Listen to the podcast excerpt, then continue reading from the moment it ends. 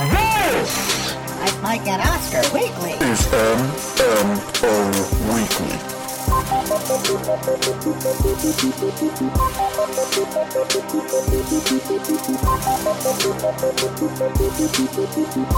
Welcome, show that comes to you once a week, covering the Hollywood week that was, getting you ready for the Hollyweird week to come. This is Mike and Oscar Weekly, hashtag MMO Weekly, hashtag MMOW, coming to you once again on a Tuesday, as we will be at least for one more week, as Game of Thrones finally runs its course after some 8, 10, 20, it feels like honestly 35-year excursion in television to us non-fans. I don't know what you people are going to do as a society once this is over. Who are you calling you people? Yeah, I said it. I don't know what you guys are going to do as a society once this show is over, but you have one episode left.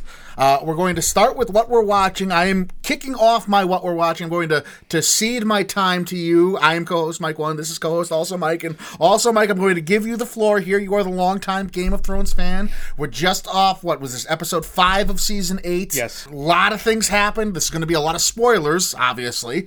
You've had a couple days to catch up and watch it. Everyone's already knows about it. If you've been online, you've had to have seen it.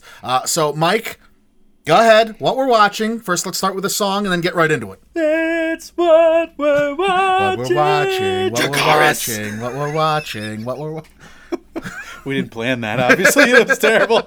Mike, how about that heel turn? This was coming from a mile away, and you saw it clearly without emotion. At first, I was mad at you, but now I'm kind of just proud because, you know, we've been reviewing film and TV together for a while now. I was emotionally manipulated. I mean, I was saying all along that I have too much time invested in this character. They're not going to do this, right? I mean, all signs point that they're going to do this. I just had a long conversation with my brother the day before. They have to do this, right? But they can't. At what point in the episode did you think this is how it's going to go? Oh, almost immediately. Yeah. That's immediately. Once it starts, I'm like, I know it's going to happen. Snowballing down. I just can't believe the degree to which they did it. Like, the bells are ringing. Everybody surrendered. It's over. The war is over. All the army has to do is walk through the city gates, and everybody has surrendered. The swords are on the ground from the Lannister troops.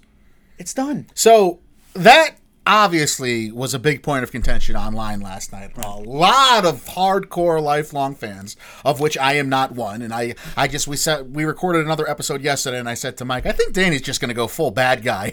And I actually think she's going to die, and a lot of people obviously do now too. But that's fine. We'll get into predictions yet. But let's talk about the episode last night. A lot of people were upset with her just deciding to go full burn it all to the ground because they thought it kind of came from nowhere. You don't feel this way. Not at all.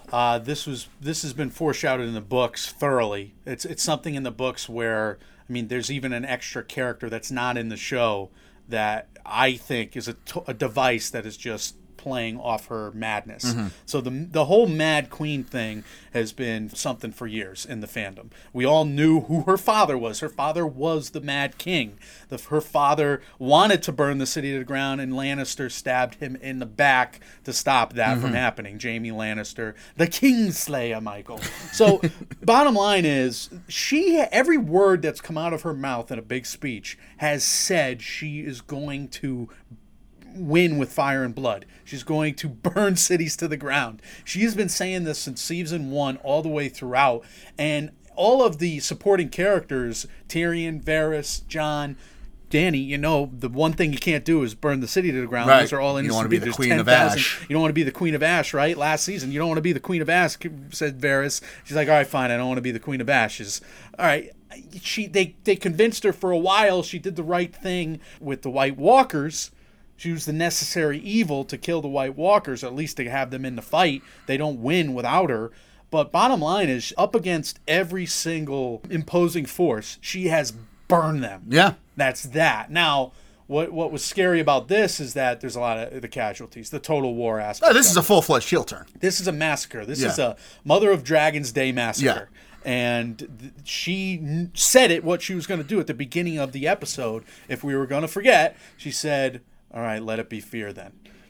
Let it be fear. So what do you think? When did Dany decide that this is how her approach was going to be? Because to me, it seemed like once she came on to Jon Snow for that last time, and he kind of put his wall up and said, "You're just my queen. I'm not going to go down this road." She kind of has nothing left to go back to because she's killing all of her assistants. The thing about the Jon Snow stuff, I think Jon Snow and her could have signified some kind of future in a way, but it would have signified like Westeros respecting her. Mm-hmm. And the fact that Jon gets an order from her, don't tell Sansa and Arya, because they are going to basically try and make it a coup for you to overtake me, even if you don't want to. This is what's going to happen. I see this coming a mile away. So she literally gives him a direct order in that scene, and he disobeys it. And she understands why. It's not something that's out of the blue. Jon is so honorable that he's good. But Jon's honor dooms everybody, which has been another theme throughout the show as well. So do you think her mind was already made up at that point? Or do you think this was a spur-of-the-moment thing when she's already in the air and saying, fuck it? No, I don't think. I think she was wrestling with it for days. I mean, she was wrestling with it, but in her mind, coming over the seas, she has a horde of barbarians who have just spent 8 years and really their whole lifetimes sacking cities and destroying and raping and pillaging. That was the Dothraki. Right from the get-go. She won their respect, won them over with strength by burning people alive. She crucified all the slavers and just freed all the slaves, yes, to do what? To fight in her army and die by the hundreds of thousands, probably, at least the tens of thousands. They died by the tens of thousands throughout her reign and her leadership. So, yes, she freed the slaves. They didn't do so well under her reign ever since. Now she is saying, this throne is mine, and she is racked with just grief over Jorah, over her two dragons now, over death of Missandei, whose last words were Dracarys, over the fact that, it didn't work out with Jon, that's part of it, but Tyrion, she trusted Tyrion, and he is just screwed up everybody's single time. Turned their backs on him. Varys betrays her in that last scene. She wants revenge. She wants fire and blood. It's who she is. It's who her character is. It's who her family is. That's what she is. And she doesn't care. She wants them all dead. She said it at the beginning of the episode in another way as well. She's like, it will be, I'm thinking long term. I'm going to take this tyrant out so that future generations won't have tyrants. Except now she is the tyrant.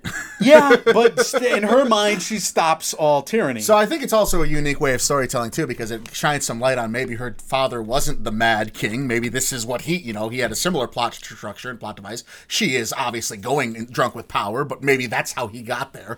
Shines a little more light on that. His father's story is not that different, but this is a story about characters with very human faults. And we talk about rounded characters. They screw up left and right. The whole war that this thing was based on was a fat guy thought a hot girl was hot and wanted to go after her and thought she loved him and she was in love with somebody else.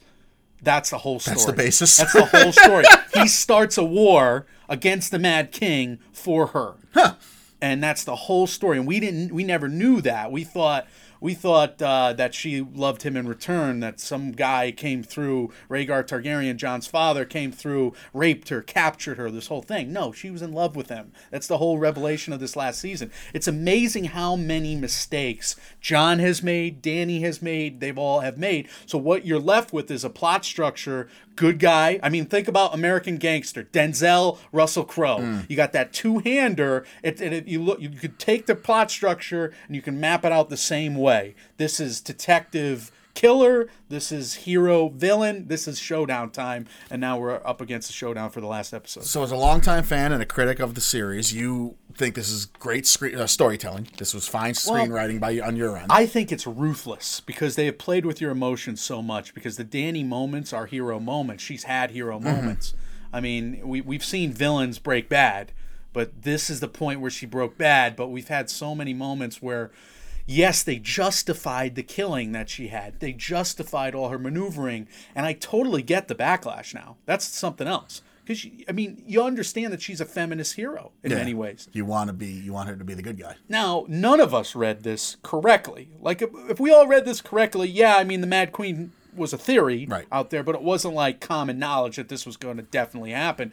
Emotionally invested in this, I did not think they were going to go through with it because of all the implications. I thought Danny was going to be a hero. I mean, we saw funny GIFs and pictures on Twitter with like the old Renaissance style painting with Jon Snow and Daenerys sitting with the children and all that. But this is a long way of answering. I don't think Jon's turning her away romantically has as much to do with it as everybody's making it out to be. I think the fact that she's grieving, that she wants blood. All right, before we talk about where this goes for the series finale next week, let's talk about what else happened in this. Cersei, were you satisfied with her meeting her demise in the way she did? That worked. I mean, she's just always been in denial. You didn't want her to be taken down by someone's hand? No, that worked. I mean, her and Jaime hugging, getting crushed. Because you have so much development of that character. You don't, especially it's tragic the way they die, even though they're the worst people ever put on a page. You know, they're the worst. They throw kids out of windows. They have sex with their siblings. They're the worst, Mike. And yet we feel for those characters throughout their run. And she's displayed Machiavellian capabilities that we've never seen before. I mean, she did Michael Corleone shit 2 years ago, and I'm just in awe of her ability to take power. So, I mean, anybody talking about the fact that this is not about female capability is, I mean, not watching, because the capability is there, but just like history, and George R. R. Martin talks about this as always, as a student of history, there are as many Bloody Marys as there are Longshanks, Edward Longshanks in monarch history. There's plenty of women who have ruled with an iron fist who have been tyrants. Jaime, before he got to Cersei there for their big finale, their big send-off, he had his own battle to deal with. I saw an article on The Ringer today where a lot of their staff members did not like that battle. They said it came from out of nowhere. I obviously have no kind of lens for it. I don't know who even that last character was, other than the guy that shot down the dragon, but Jaime and that character had a duel. The man dies. He says, I'm the one that killed Jaime Lannister. Those are his last words before Jaime goes off to see Cersei. Did that battle work for you? No, it didn't work either. I thought that he should have just been fired by the dragons. I mean, that would have been easy. Right off the bat, boom. Barbecue. Like, why does he need to stab Jaime before Jaime? Like, Jaime could have done that with Cersei anyway. He could have gotten stuck in the catacombs with no way out and hugged her anyway. Right. He didn't need to kill Euron before doing that. Euron, that was his name. All right. Why is that necessary? All right, and the final thing that happened last night, the big headliner, the Battle of the Brothers finally went down. So Clegane Bowl and... Yes, as it was known. I didn't want to try to say that because I don't know how it's pronounced. But go ahead, give us your thoughts. Poetic for sure. And it makes sense that, that Arya, after what she's been through, would actually stare at Sandor and he would... tell her, look, this is what it comes to. And that revelation after all this time, because she went from cutthroat assassin, brainwashed, to the point where she has these supernatural capabilities, and she's on a murder spree in previous seasons, to where she is now, having gone back to her family, having been more humanized, having literally taking the side. I mean, she could be Bran for now, like everybody else. Bran just... I am no one, I have no more wants. Roll me away slowly while I don't break eye contact with you. But Arya could be that way. She could be totally catatonic and just a blunt instrument. But Arya has become more of a Stark again. She's become Arya Stark once more. And for her to realize that she's got to get the hell out of there, that no, I don't need to kill Cersei this bad. This is a nightmare. Get the hell out of here. The Hound will go do it. But you were satisfied with the brother bowl, as it were. Oh, yeah. I mean, it's crazy. I mean, the fact that their life started by the older brother pushing younger brother into the fire, and now it's the younger brother tackling older brother out the top of the Red Keep, a Lannister-headed Red Keep, and their families always served the Lannister, to fall down into a blaze of fire. It was an awesome battle scene. I don't understand why he let Cersei just walk by him at that point. He doesn't care about Cersei. All right, that's fine. He doesn't care. It's Cersei lost. I mean, that's the only thing. I get that, but she's right. Just stick a sword out, you know? All right, let's talk about what you think does happen next now as a means of wrapping up this review here for Game of Thrones.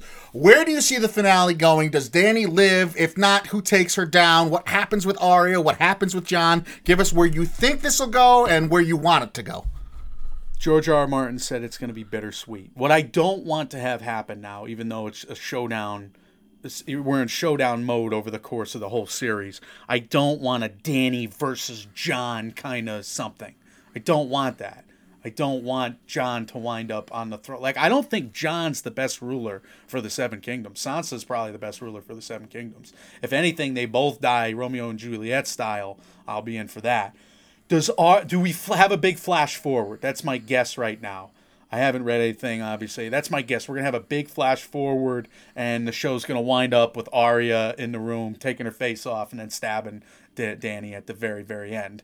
And you think that's how it goes down, not a face-to-face? It could be, and it could be that that's after Danny puts an end to Jon, or Jon takes the black again, or something like that. Wow. I really don't know. I think Jon's going to be fairly neutralized. His whole army disobeyed him. Not that he really could control them. He never thought that was going to be... it was going to come to that. Right. Like, my guys are going to rape and pillage. Even though this is how every, battle is lost in the Middle Ages. This is the end result. And on the show and in the history of this mythology and in the Middle Ages, cities are sacked. Yeah. This is what happens. And it's for the Dothraki to do it, fine. For the Unsullied to be just endless killing machines, especially after one Unsullied finally falls in love, and they kill her that way, of course he's gonna go on a rampage. Didn't Danny say something last night to the effect of Jon showed his true allegiance to his sister? He'll never actually be like my disciple or something like that. Didn't she? Was that a line of dialogue, or did I mishear? So Danny was trying to get Tyrion to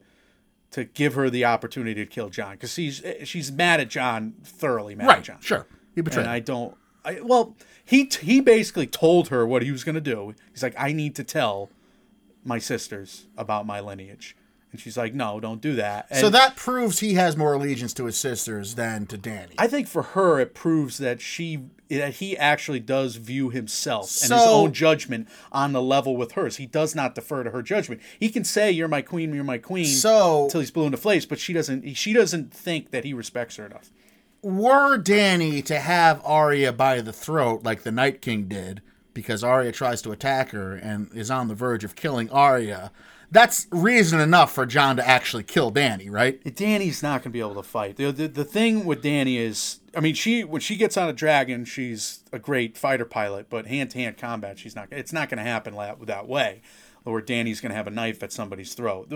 It could happen where Grey Worm, her, Kingsguard or whatever she's going to call it, could have her at the throat. I'm just trying to think of something where if the whole crux of that issue is that Jon has the allegiance to his sisters over Danny, you don't want to see him kill Danny off because he's pledged his allegiance, and you'd like to think Jon Snow's this. There's no question Jon's against Danny now. There's no question about that. Sure, and so is Tyrion. Yeah. What does he do at the end of it, though? Does he bend the knee and go back to the north and just say, screw it, I can't get her here. There's no way I can win right now. And then maybe they do that flash forward and Arya Assassin comes out again. I would have had a very large problem if that was the way Arya went out, by that stampeding crowd. Like, she survived the Night King and takes out the fucking zombie vampire troop. Everybody gets mad at the Night King, too. The Night King is in the series for a total of 30 minutes. And this is a show that's been on for over 85 hours or whatever it is. And then you have in the books, he's in it even less of the time. He might be in it for 20 pages. And everybody's like, well, they brought in the big zombies. How could he probably? And they kill immediately. The whole point of the show is it's a Machiavellian power struggle between human beings. Right. No, my only point is that we had that whole Battle of Winterfell was Arya basically eluding the entire White's army for a good portion of it before being the ultimate hero at the end. And if she was going to be taken out by a couple of stampeding people because fire is coming down, I would have been very upset about that. I think you only keep her alive, like I just said to you before recording. The only reason you keep Arya alive after that fire blast is to have her kill someone significant. It's possible. And she rode off on a white horse, for Christ's sake. She rode off on the white horse of death, the pale mare, which is in a prophecy. There's a whole article on The Ringer about all the prophecies surrounding the pale mare, all the big biblical prophecies. Yeah, absolutely. I think they're signifying that. I still don't know if she's going to be successful, though. Danny might wind up winning this thing, and that might be the harsh reality that George R. R. Martin is trying to say. Like, history is a nightmare sometimes. Well, that would be... I tell you what, there's not enough long-term and, like, top 10, top 20 shows of all time that end on down sour notes. The Shield kind of did. Mm-hmm. Does anything else? Was anything else a total bummer? I mean, based on the plot structure, this is like before it goes up again. Something good's going to happen. Because something went down right now. Something good is going to happen after it goes down. I mean, the plots just, they reverberate from up and down. That's why I was really worried about this battle, because we finished the battle with the Walking Dead and we won. Right. You know, so I figured it was up. It's going to go it's going to go down for the next big climax. Now we're in that final act. It's looking like a showdown between Jon and Dany. I think it's gonna, I don't know, it could go down and then go up again, or it could go up. Maybe Arya just stabs the shit out of that last dragon a billion times. They are powerless. I mean, I don't know how. Sure. I mean, and it was nice to see the dragons actually like act like dragons, as opposed to what they've been for, at least when I've been watching this season so far, they've been like for victory laps and firing squads. Well, I mean, the thing is they haven't been up there that long with riders breathing fire on people. They really haven't. They were able to go at ships in Slaver's Bay once, and they've been little dragons, you know, burning people, but they haven't been in battle. So I like the whole progression, and it takes them a while to get good at it. I mean, you know, so now they survive the Night King and all the, you know, the throwing spears and all the zombies, you know, so all right. So she was sucker punched and surprised.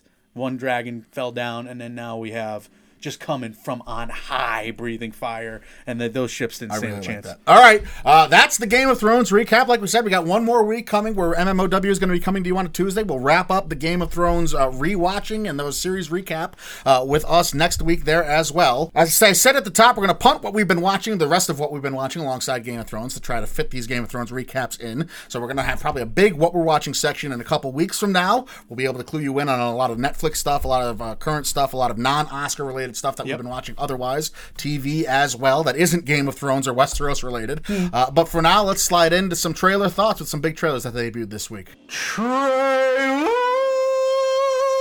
thoughts!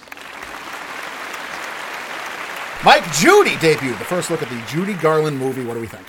Legendary performer Judy Garland arrives in London in the winter of 1968 to perform a series of sold-out concerts. This feels a lot like Stan and Ollie. This feels a lot like a month in the life or a year in the life of a superstar.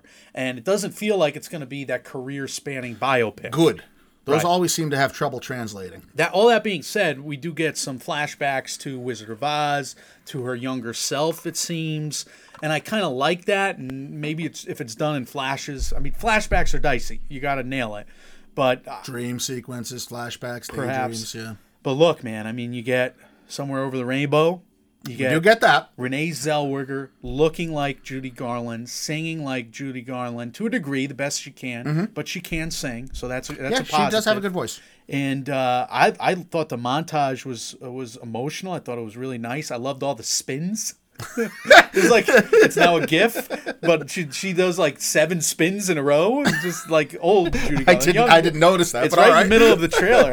I really thought they did a phenomenal job in this trailer to make it seem really classy, like this is something they're getting behind. And Mike, the release date signifies to me that they are getting behind this. I mean, last year, the first week of October, A Star is Born came out. That was its launch pad, and that was optimized by that box office. It did really well. No question. Good point. A week earlier this year, the last week of September, now we have Judy coming out. So it's the same time frame, essentially, where they're releasing the musical movie. I am worried. I'm not that high on this movie. I think I'm a little bit trepidatious about this. I've said on Twitter, and I still feel it, I just have this gut feeling in my stomach that there's something off about this. I don't know if it's because I think this is overly Oscar-baity or that I'm just not the biggest Zellweger fan, but there's just something about this that makes me think it isn't going to be worth the hype. It's been hyped up for a while. It does have that Oscar release date, like you said. Mm-hmm. Renee Zellweger is somebody that should be chasing Academy Awards at some point. She's been a serious actor for a long time now. I hope I'm wrong. I don't know. I can't even really put my finger on it outside of, I don't think this is going to do it.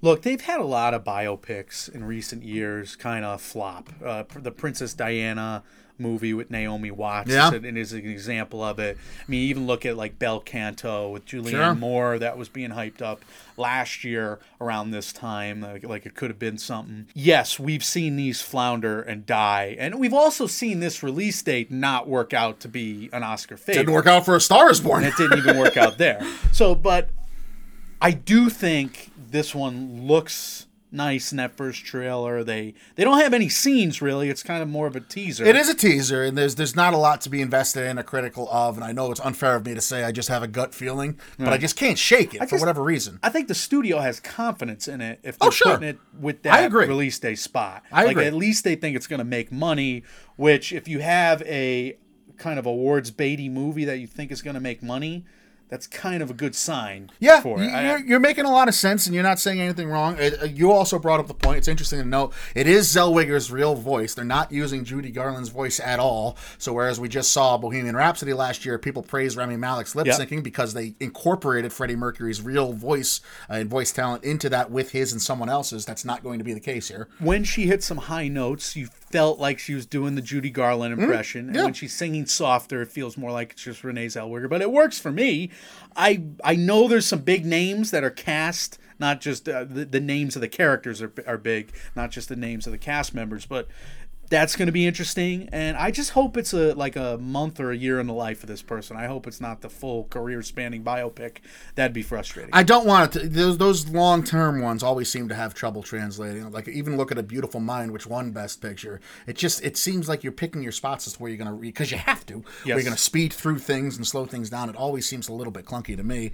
I hope I'm wrong. If you know why I feel this way, please let me know, because I haven't figured it out yet. And I know that's very unfair of me to be a critic and say that I feel this way, but I do, and I'm sorry. It's a gut feel. You've had a good gut feeling lately with the Game of Thrones. So you never know. We'll see if that translates. It Chapter 2 also came out, Michael. Yeah, the premise reads, 27 years later, the Losers Club have grown up and moved away until a devastating phone call brings them back. This trailer is bonkers. It's scary. It scared the shit out of me. It's not a teaser. No, we not get at all. We get a whole 1-minute scene, or almost a 90-second scene, with Beverly going back home to her old apartment or whatever that she lived with her dad, who was a scumbag. And this old woman is there, and it's a great performance by this old woman. Oh, she's creepy as shit. Who's actually Pennywise. It's wonderful. It's a great trailer. Terrifying, creepy. I mean, look, the Innkeepers was a movie with naked old people. It follows, had naked old people in it. Whenever you do naked... Did The Visit? The Shining. The Visit, yes, The Visit. Did it? I don't remember. Naked old people are scary, man. Sorry. I'm going to be scary when I'm a naked old person, too. But. We're scary naked now. Yeah, look, I agree with you. Great, great trailer. Why, though, would Jessica Chastain's character sit for tea in this circumstance? Like, why? She was literally tormented by a sadistic clown who could distort reality as a child. Why in God's name would you even for a second stick around somewhere where anything is even a little bit off? If I'm the Losers Club, like, we just go everywhere together. Like, why would we ever separate? Why? Why would you do that? That aside, yes, it is incredibly creepy, incredibly terrifying. I also feel like the Beverly Marsh character was conceived in the first one, the first chapter of it, to be played by Jessica Chastain at this point. Sophia Lillis had a great star-making performance in my eyes in the first one. I actually thought she was worthy of Academy consideration, but I think she was casted with the idea of handing this over to Chastain. I think that Chastain casting was something we all kind of immediately held to when we saw the first one was going to spur a sequel. Acting was terrific in that scene, and it was scary, and it was like you had the right kind of, it wasn't jump scares, but the right kind of creeps going on. So creepy. And then it breaks off into the montage of Pennywise and all the balloons, and Pennywise floating on a big cloud of balloons, and you just have all these great visuals, and then you have the repetitive sound effects with that song, like just being a little bit off and like literally a broken record.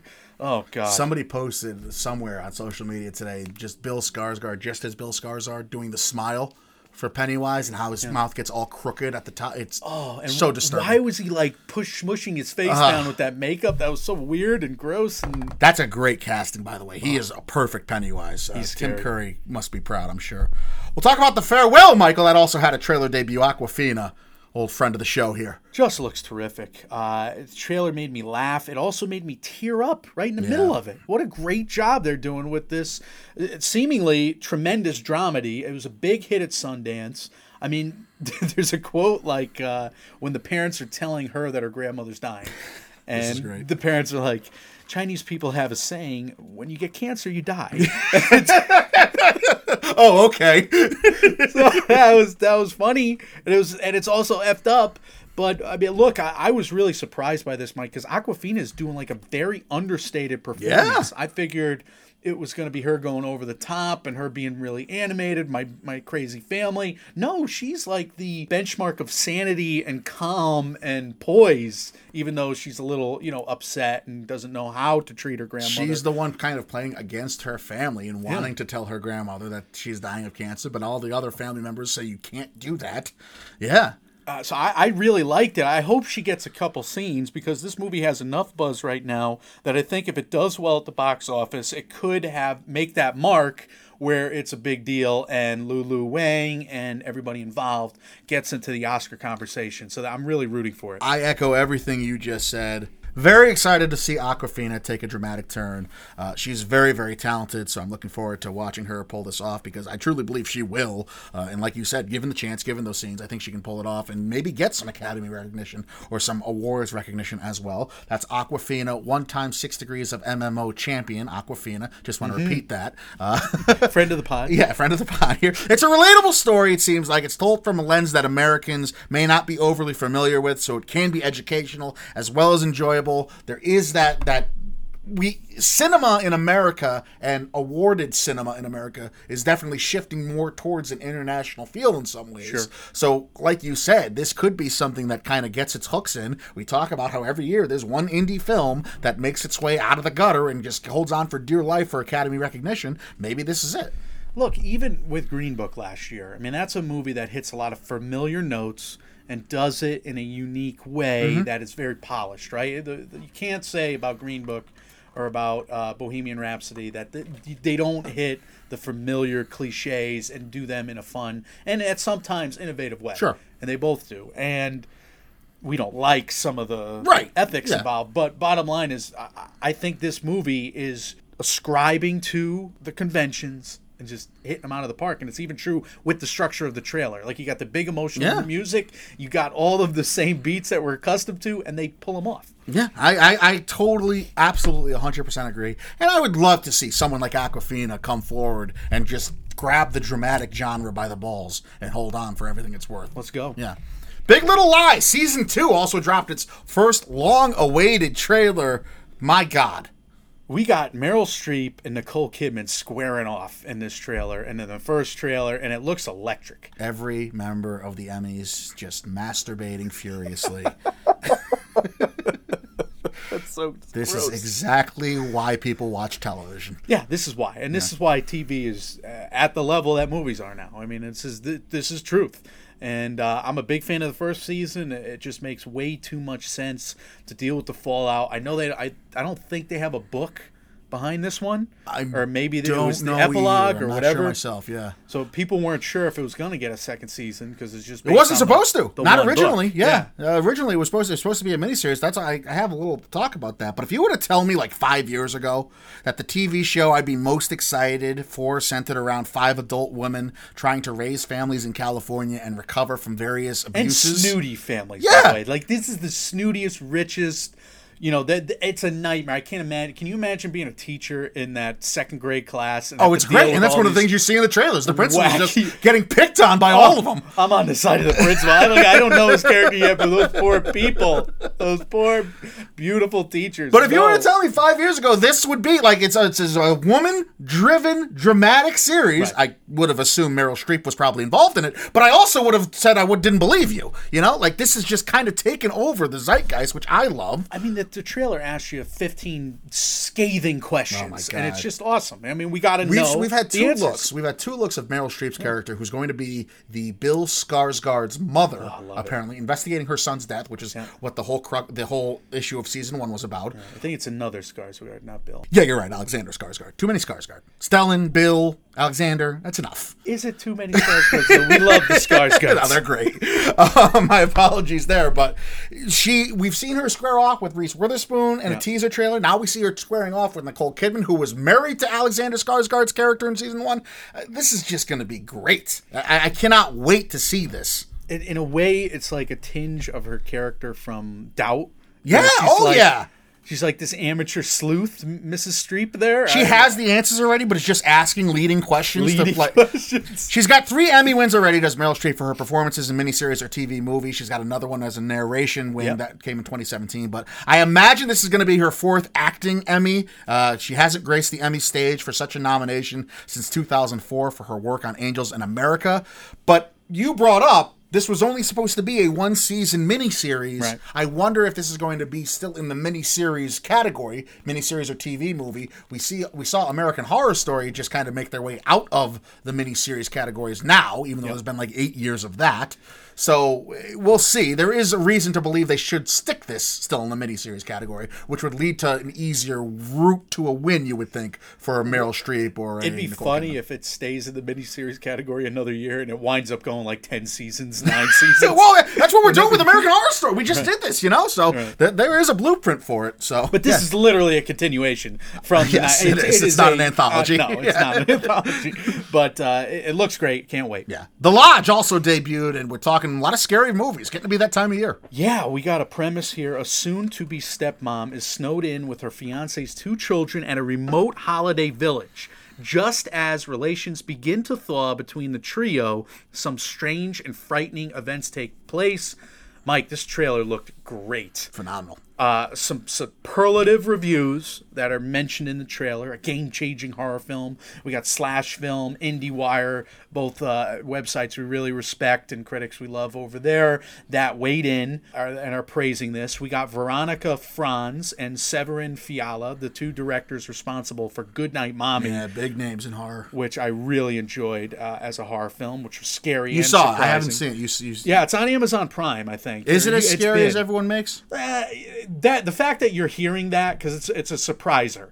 Okay. So it's one of those. So the fact that you're ready, embracing for it might be a problem. All right. So I don't know if it's one of those movies, but it's a really cool film. And it is a very unsettling movie.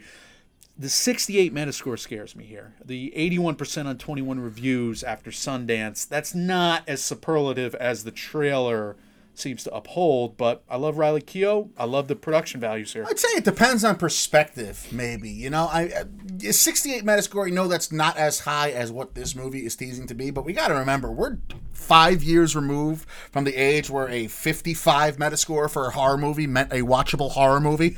You know what I mean? So maybe we're expecting too much from the genre these days after the Jordan Peeles and after the It Follows all came out. And this is another one that said, you know, it's the new greatest horror movie ever. That's right in its trailer from some critic quote, so it could be hyping itself up a little bit. Goodnight Mommy did get a ton of positive press when it debuted. It itself still carries an 81 Metascore, right? So maybe if you're comparing those two on that, I could see your cause for concern, certainly. I, like I said, haven't gotten around to seeing it, but Severin Fiala and Veronica Franz certainly have found a unique horror niche involving suspectingly curious children and adults who need to earn their trust or belief in something, which is what I believe Goodnight Mommy also had kind of like as an underlying premise. Perhaps.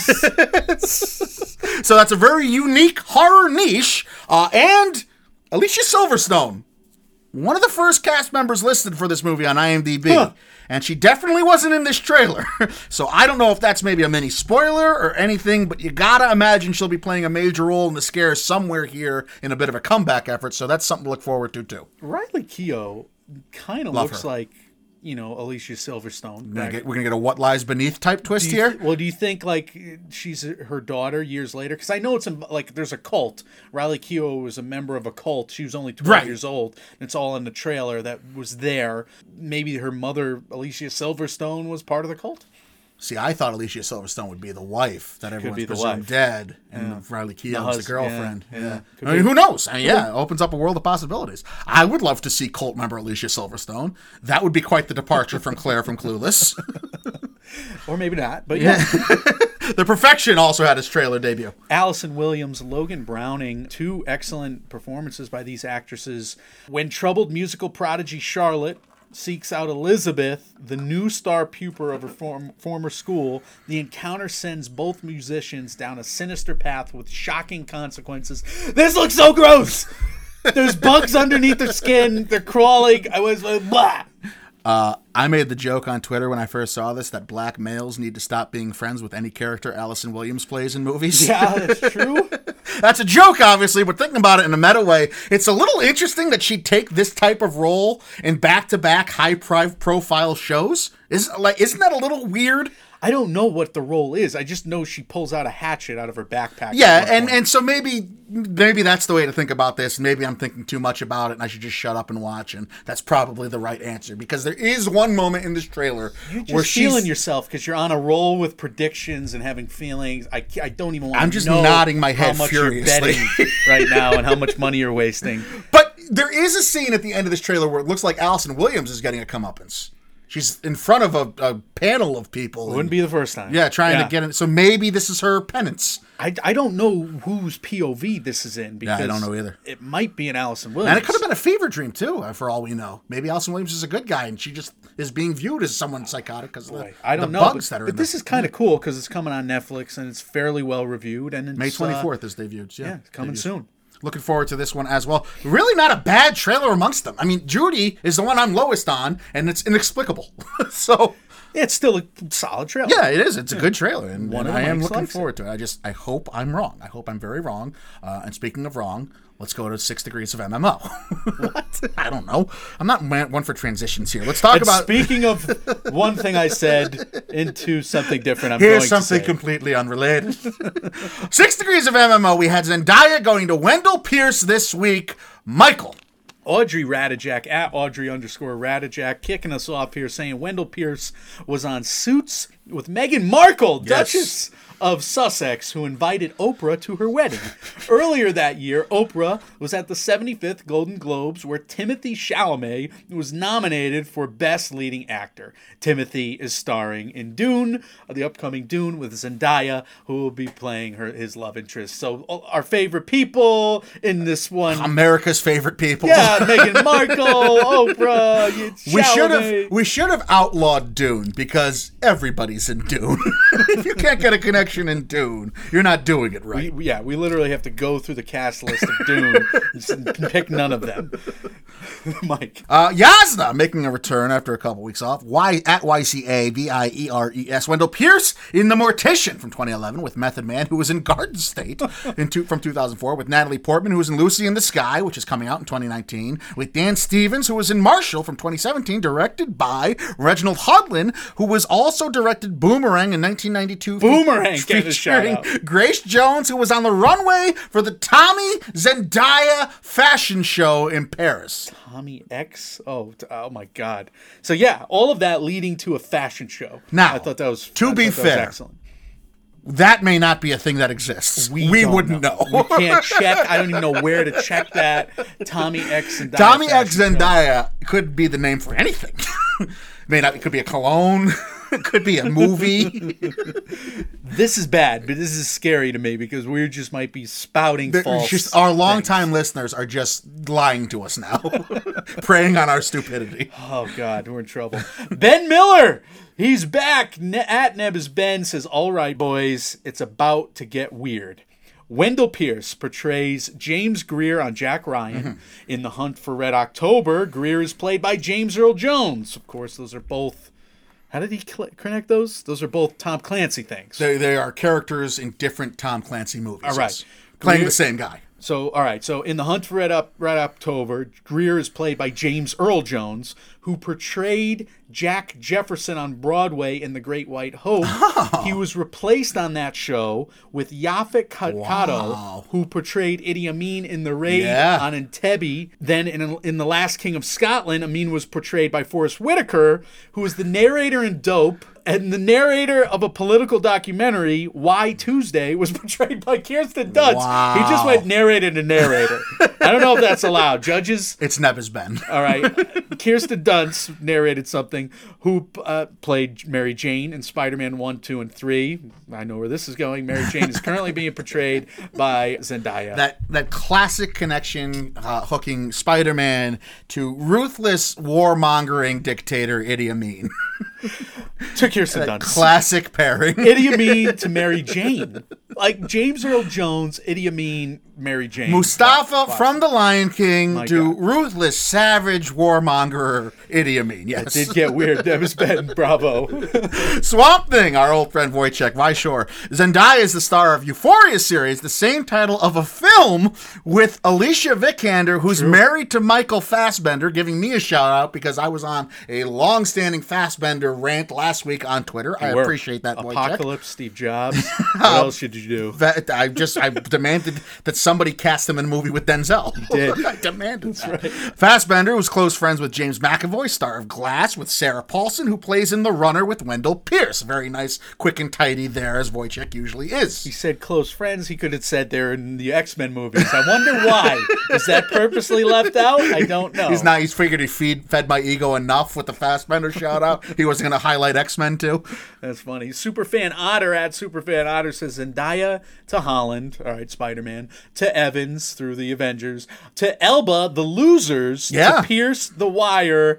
And he goes, this is fun when I'm not being a jagoff and just saying red carpet with GRRM. See? See, Superfan, you got some fun. I actually saw, just by happenstance, the poster of Evans from The Losers, his character in The Losers. If you want to talk about a juxtaposition, the guy looks so far removed from Captain America with that character from The Losers, who's supposed to be like a techie, I guess, nerd. Yeah. My Lord, can't believe that's America's ass. Can't believe that's a great line. Merc with a movie blog, at movieblogmerc, M-E-R-C. Nice, the quickest one we had this week. Zendaya was in Smallfoot with Common. Common was with Wendell Pierce in Selma. Thank you very much. Great job there, Merc. Awesome. That's hard to do. And nobody else did that. No, that was the quickest. By far this week. Mark Burgundy at The One Hansen says, Wendell Pierce's first acting part was in The Money Pit as a paramedic. I love The Money Pit. Me too. Love it.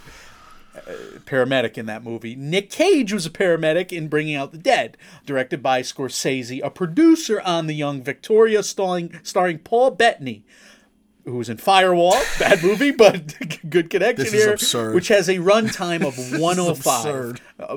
105 minutes, which is the same as The Greatest Showman starring Zendaya. Let me tell you why that's the winner this week, okay? Because not only is doing a movie time so ridiculous, but there are a billion different sources you can get a billion different official runtimes for movies on. So he just probably picked one that fit. How does he pick and went that? With it? How does he pick that? He just comes on the off chance. I love it. Did he get to Firewall and he was lost? He was literally walled by a fire. He didn't know what to do. This is it. So he looked up all Zendaya's movie. How long are they?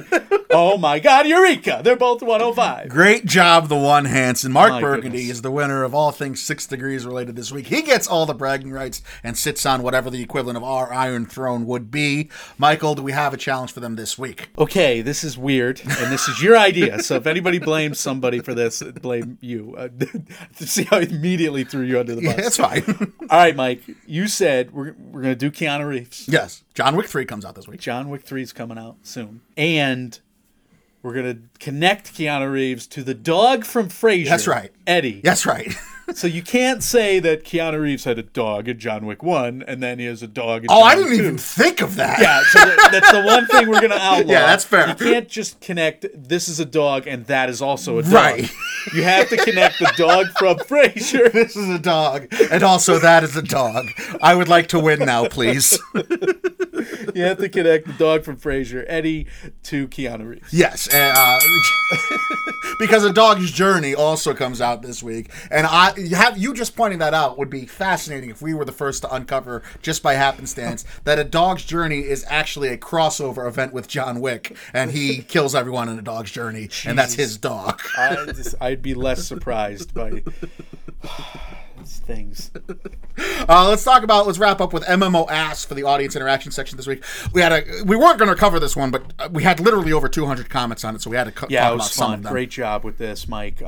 You basically asked everybody, what's the tagline for this movie, X-Men Dark Phoenix? And you had a big poster of X-Men Dark Phoenix, which somehow made it funnier. And you said wrong answers only. Yes. Master Pancake kick things off a little too late in the game. You definitely heckled the folks a little bit. You kept peppering in your heckling. Oh yeah, throughout, which was great because I think it got a lot more responses. But Master Pancake said Stark Phoenix, which was a great one, great dad joke. That is. Jay Sandlin at Jay Sandlin, X-Men Dark Phoenix, a turd about a bird. Good writer, Jay Sandlin. Tashawn Nicole says, we just couldn't wait to screw it up, ... again. Yeah. Scott Mendelson at Scott Mendelson. He is the critics for Forbes. We appreciate his input here. And thanks for playing along. Scott Mendelson saying, you won't believe what Angry Magneto lifts this time. Yeah. And my response was, I hope it's the tomato meter score. I hope it's not another baseball stadium. Yeah. We've seen it already, Magneto. Yeah. You can put it down. That's funny.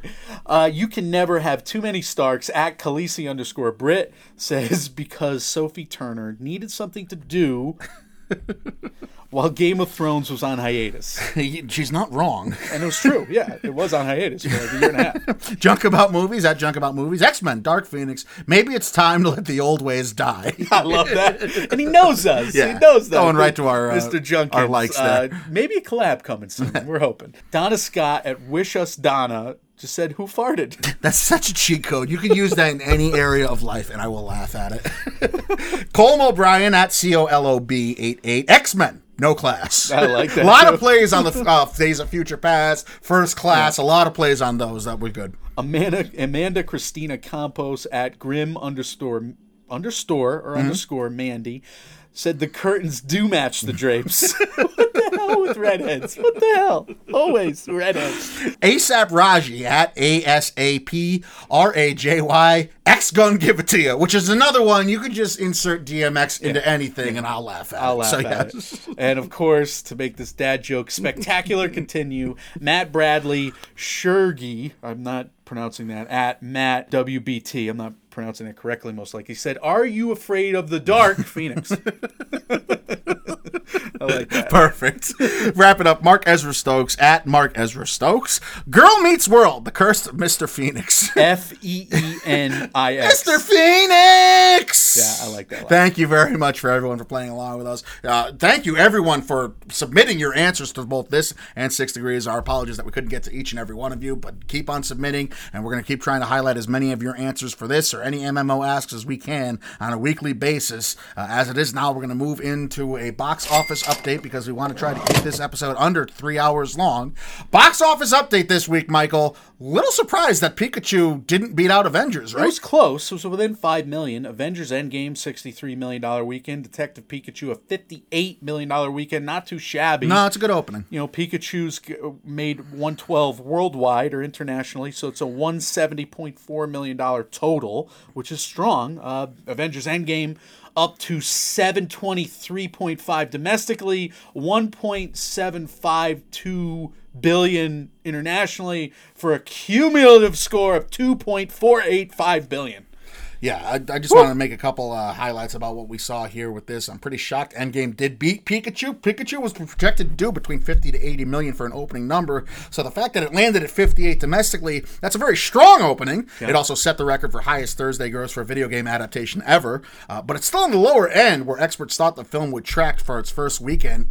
It probably lost some audience to Endgame still, which is pretty shocking, and that's the big story, as it has been for its first 3 weeks of being out in theaters. The Avengers' quest to unseat Avatar is now what we're looking at, and doing a little basic math, Domestically, Endgame's lost 58% and then 57% of its audience from a weekend-to-weekend basis. If it does that for the next 2 weeks, it's going to make about another $37.5 million domestically on the weekends. That $37 million, if it does that, will put it in a virtual tie with Avatar for the domestic box office of $760 million. So that'll probably pass Avatar in the next 2 weeks, if you're talking including the weekday numbers as well. It's probably going to move past Avatar for the second highest grossing domestic film ever. Not to pat myself on the back, but I did say 3 to 4 weeks. Was domestically. Gonna say. Now, worldwide is what we're looking at for the worldwide box office. And if you look at the international numbers, Endgame's been losing about 65% of its international audience on average week to week. Yeah. So if that holds true, the next 2 weekends, it's going to bring about another $50 million. You combine that with the domestic. Over the next 2 weeks, we're talking probably another $100 million or so for Endgame. Okay? Domestically, you still say. It needs about $300 million to pass Avatar right now worldwide. Yeah. It's going to be about $200 million short before it starts losing serious numbers, and we're going to have to rely on hundreds of thousands of dollars from the weekend at some point soon after. Can it beat Avatar is the big question. It's losing momentum. Look, maybe this means that people were more willing and more wowed and felt more compelled to re-see James Cameron's Avatar world than they were to re-see Endgame's 10-year culmination of its storylines, which I think could mean something. I don't understand why that is. But there's also no shame in finishing second place of the all-time worldwide movie gross. True. I wonder if John Wick's going to bite into, its action moviegoer, repeat viewing a little bit as well. So, The Hustle, Mike, made 13.5. Rebel Wilson, Anne Hathaway. That's not as terrible as some feared. No. The Intruder made 6.6, and Long Shot made 6.1. Carryovers from last week, newcomers from last week. They're up to 21 and 20, almost 23, respectively. They're not doing as well as they hoped, but who knows? Maybe they have some legs, but doesn't look great. I saw some positive stuff about The Intruder, because Dennis Quaid is playing so against type from what he usually does on screen. Huh. It's intriguing to me. I might give it a watch once it comes on a premium channel, but yeah, I have no motivation to see any of those in theaters myself. It's just, it's not a necessity to see in theaters, is it? No. Outside of Detective Pikachu. Even though R.L. Terry, really, R.L. Terry says Long Shot is a lot of fun. So that's going to be good. I am shocked by how far the Seth Rogen... Yeah, he was on top of the world. Memorial Day comedy has kind of fallen by the wayside there. Yeah. Move in. We had a couple deaths, sadly, to talk about last week. Unfortunately, we have another big death in the movie world today. Mike, you want to talk about this a little? Yeah, rest in peace, Doris Day. She was nominated for an Oscar for Pillow Talk in 1960. Move Over, Darling, The Tunnel of Love, Midnight Lace, The Touch of Mink, Send Me No Flowers, The Glass Bottom Boat, Love Me or Leave Me, Love or Come Back. Mike, Doris Day was 97. She had an incredible career. She had a ton of great films, and she was a favorite of my mom. I don't know if you had any family who loved her stuff. I'll be honest, I didn't have a lot of ties to Doris Day. I am a fan of old Hollywood, but I just never took the dive into her stuff. But you can see, like we said last week, we're going to say it again this week, she was a very established star. She did a lot for a lot of people in her life, and she meant a lot to the community of Hollywood, and she was partly responsible. She was a huge name back in her day for getting the movie industry to where it is today. I don't care how small a part any of these people play, and she was no small part. She was a big part. Once they pass, it's sad because their life work was devoted to making this industry what it is, so schmucks like you and me can get behind a microphone 3,000 miles away and comment on it on a weekly basis. But 97 lived a full life. Very full life. So hopefully everybody can celebrate her work, and going forward, we get another Doris Day somehow, some way. Probably not able to. Absolutely. Possible. Rest in peace. No way to transition from those sad stories, as always. Except for our goofy music. So that's what we can do is play this goofy lead-in song.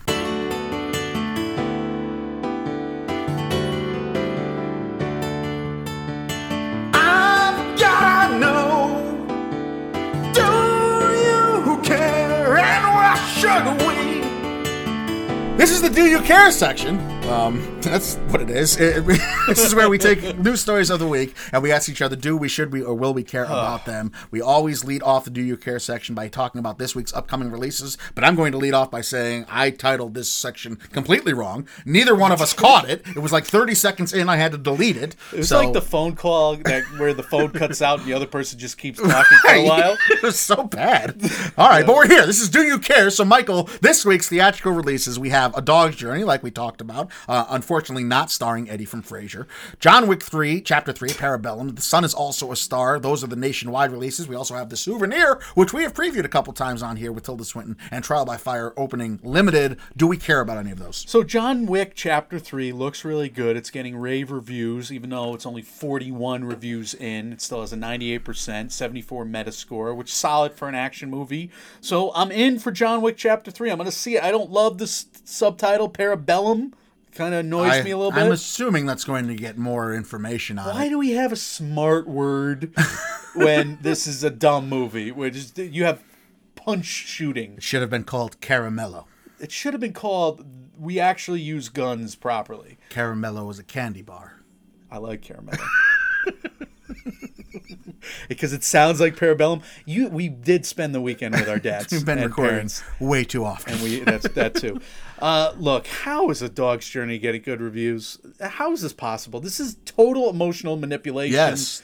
Look, this movie could get nominated for 15 Oscars and I won't see it. I just refuse. I'm taking a page out of your book saying I will not subject myself to this. Yeah, the trailer alone. Something bad happens to that dog. Yes, the dog keeps coming back from the dead, yeah. Mike. Good the dog God. Keeps dying and it keeps, it's like, what do you call it? Reincarnation. Yeah. And it keeps coming back as other dogs, so we have to keep watching. Didn't we see this with Pet Sematary? Oh. Didn't we see how this would actually play out? We have to keep watching this dog grow old and die while Dennis effing Quaid still survives. If Dennis Quaid's playing his character from The Intruder in this, then I'll see it. That's a good point. He's not. This movie is rated PG with a capital G. Ugh. Mike, The Souvenir is at 90%, 31 reviews. Tilda Swinton, previewed a bunch of times. Intriguing. It does look awfully intriguing. Everything Tilda Swinton's in does, yeah. If I had a beard, I would stroke it because I'm intrigued.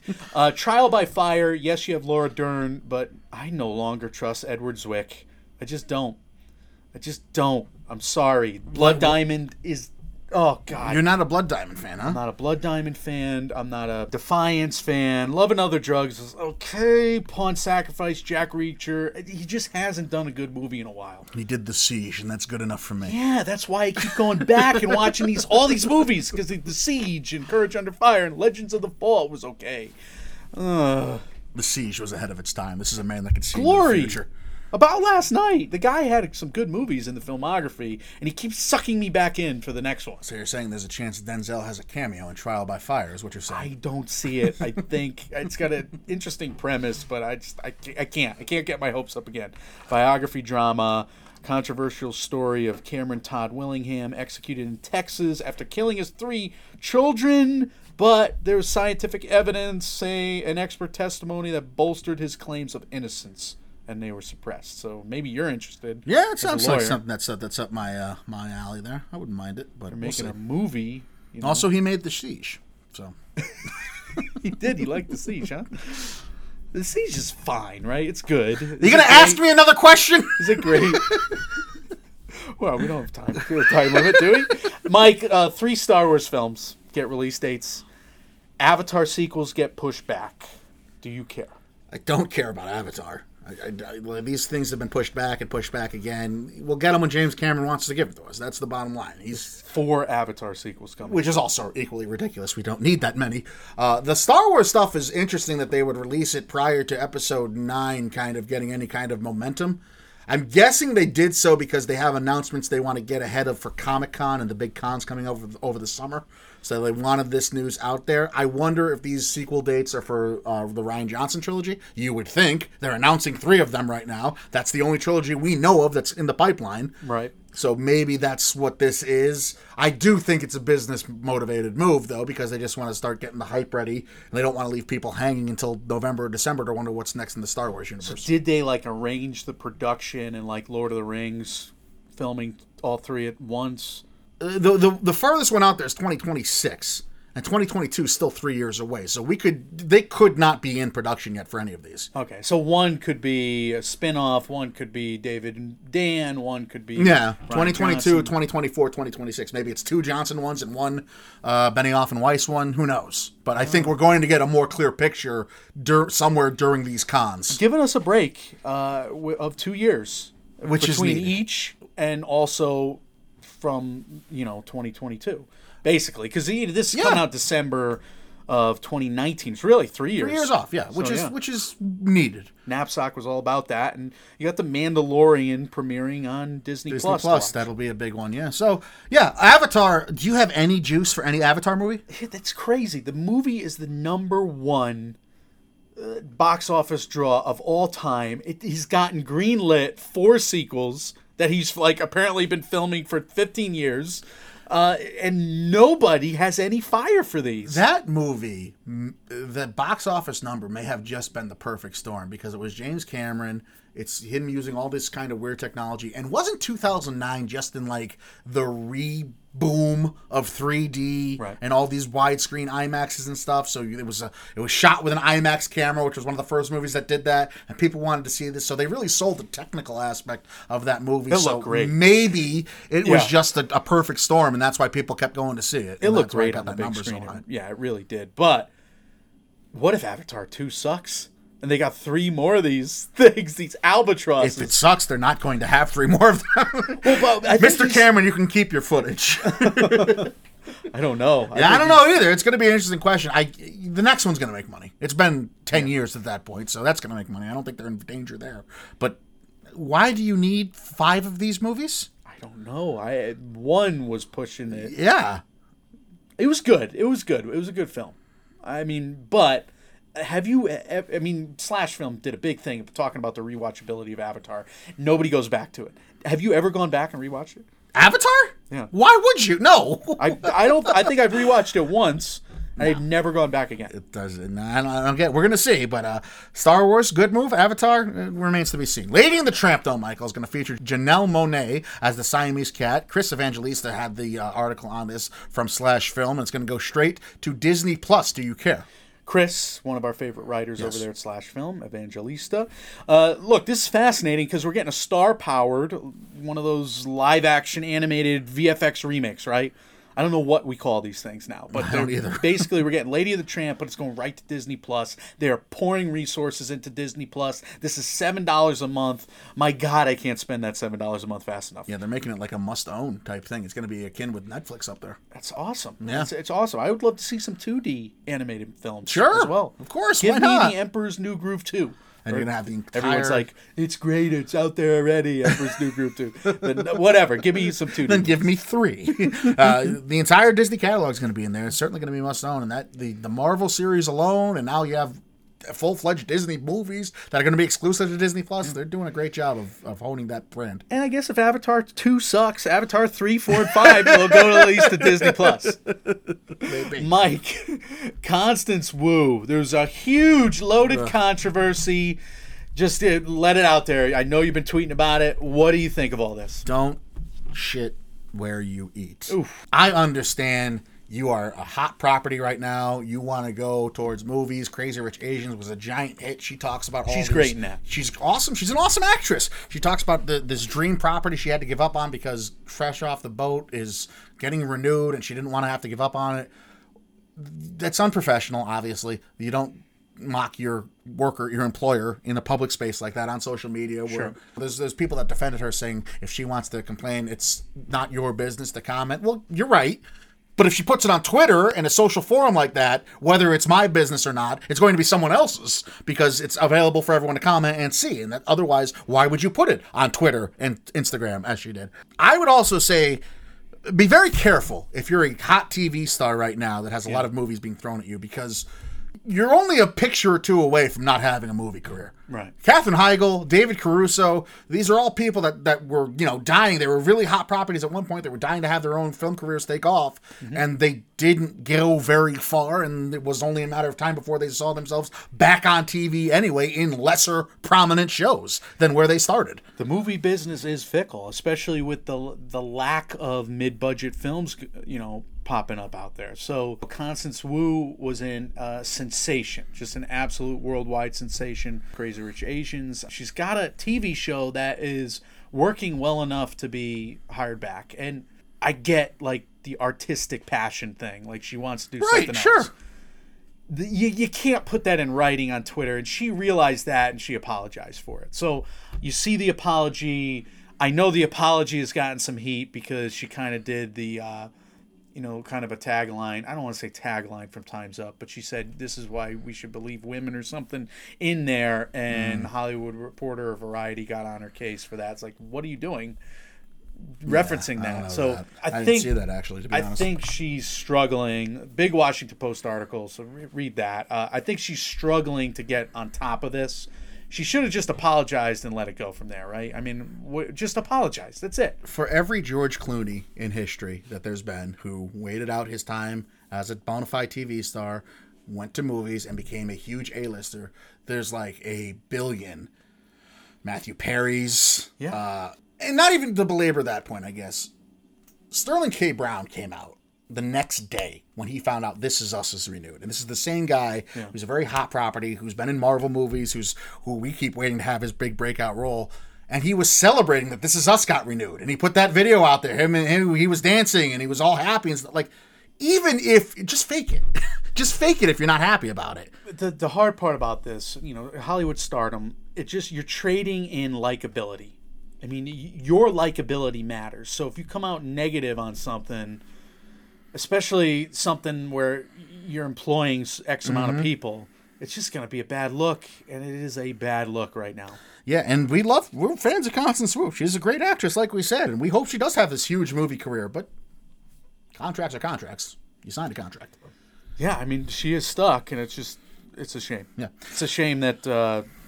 that this whole mess happened. It is. I do appreciate her apology, but like, I didn't see that she was quoting Me Too or anything. That's a whole other. I didn't see that. I don't know about it. That's a whole other issue if she did. People gave her some heat for that.